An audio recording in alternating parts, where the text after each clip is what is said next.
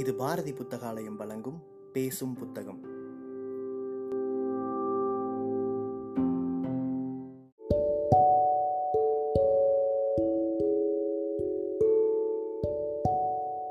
Book day இணையதளத்தின் மூலமாக முன்னெடுக்கப்படும் வாசகர்களுக்கான வாசிப்பு போட்டியில் தேர்வான சிறுகதையை கேட்க இருக்கிறீர்கள்.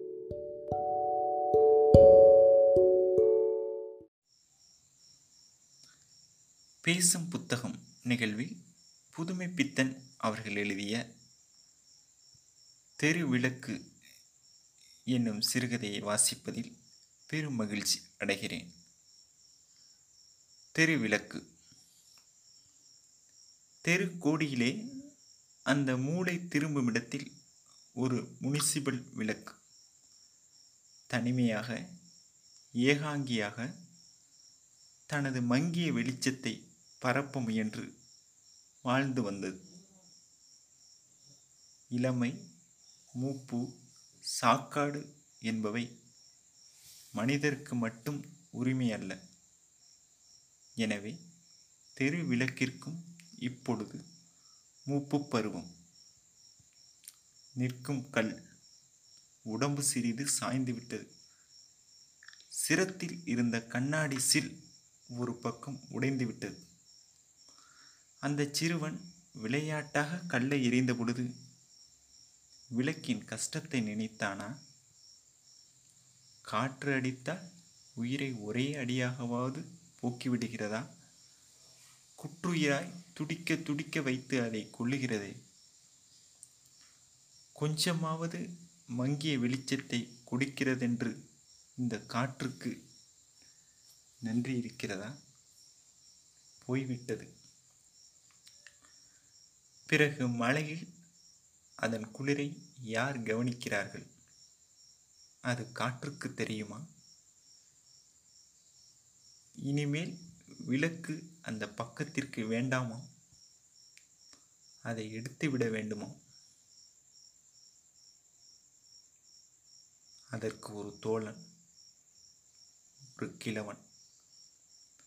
ஒத்த வயதில்தானே நட்பு ஏற்படும்? இதில் என்ன அதிசயம். விளக்கிற்கு கிழவன் கிழவனுக்கு விளக்கு. விளக்கை எடுத்து விட போகிறார்கள் என்று கிழவனுக்கு தெரியாது. அவனுக்கு எப்படி தெரியும்? அவன் வயிற்றுக்கு பிச்சை எடுக்க வேண்டாமா? வயிற்றுக்கு இல்லாமல் உயிர் வாழ முடியுமா? தெருவிளக்கு அவன் தோழன்தான். அதன் வெளிச்சம் அவனுக்கு எவ்வளவு மன நிம்மதியை அளித்தது. அன்று சாயங்காலம் வந்தான். வெறும் குழி ஒன்றுதான் இருந்தது. இருள் இருள். பற்றுக்கோலை யாரோ தட்டி பிடுங்கிக் கொண்ட குருடனின் நிலை அன்று அவனுக்கு உலகம் சூனியமாய் பால் வெளியாய் அர்த்தமற்றதாய் இருந்தது.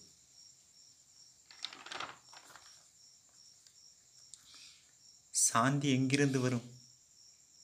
உடைந்த தெருவிளக்கு தான் ஆனால் கொஞ்சமாவது அவனை தேற்றி வந்தது.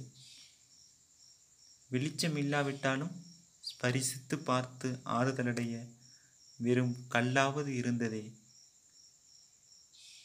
மறுநாள் காலை ஒரு கிழவனின் சவம் அங்கு கிடந்ததை கண்டார்கள். இப்பொழுது ஒரு புது விளக்கு மின்சார விளக்கு. அதன் கீழே குழந்தைகள் உற்சாகமாக விளையாடி கொண்டிருக்கிறார்கள். அவர்களுக்கு பழைய விளக்கையும் பழைய கிழவனையும் பற்றி கவலை என்ன? ஒரு காலத்தில் இவர்களும் அப்படித்தான் ஆவார்கள். எங்கும் எப்பொழுதும் அப்படித்தான். பழையன கழியும் புதியன வரும். இது உலக இயற்கையாம். மிக்க நன்றி.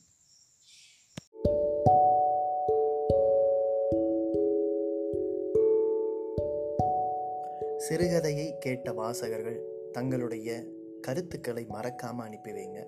புக் டே இணையதளம் மூலமாகவோ அல்லது நாங்கள் கொடுத்துருக்கிற வாட்ஸ்அப் எண் மூலமாகவோ அல்லது எங்களுடைய சமூக வலைத்தள பக்கங்களின் மூலமாகவோ உங்கள் கருத்துக்களை மறக்காமல் தெரிவிங்க. கருத்துக்களின் அடிப்படையில் தேர்வாகும் சிறந்த வாசிப்புக்கு பரிசளிக்கப்படும்.